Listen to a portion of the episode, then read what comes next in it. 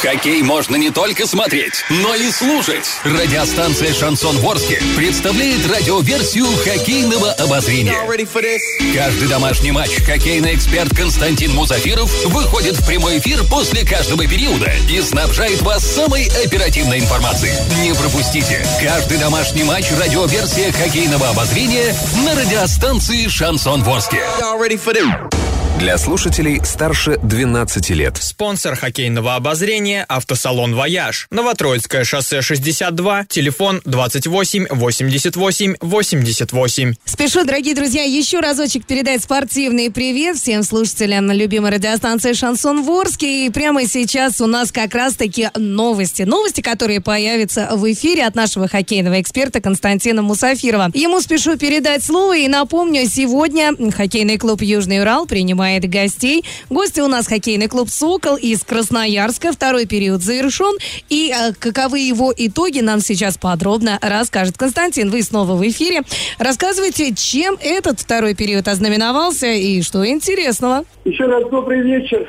На площадке Дворца спорта юбилейный э, достаточно интересный поединок протекает сегодня. Несмотря на результат матча, а на табло по-прежнему счет 1-2 ведут гости, проигрывают наши пока парни. Собственно, это результат первого периода, как вы помните. Единственную шайбу Арчан забросил Владимир Репин, напомню. Так вот, перелома в игре, к сожалению, пока не произошло.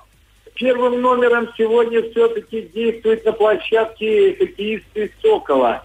Они очень активные, кстати, у них неплохо получается игра комбинационная, скоростная. А вот у наших спортсменов, к сожалению, не все сегодня ладится, особенно у третьего и четвертого звена.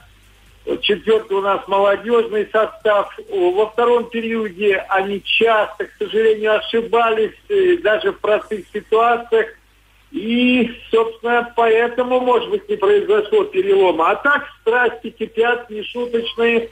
А, даже произошла потасовка вот во второй половине второго периода с участием Ильи Иванова, форварда хозяев и Дмитрия Цыганова, а, сибиряка. Так вот, э, перелома не произошло, но где-то с 35 по 39 минуту Урала все-таки перехватили инициативу, стали чаще гостить в зоне соперника, но вот не смогли пока переиграть Юрия Петрова еще, как говорится, раз голкипера гостей. А так чаще, конечно, в игре был Денис Перетягин, вратарь хозяев, э, достаточно уверенно действующий в сегодняшнем матче.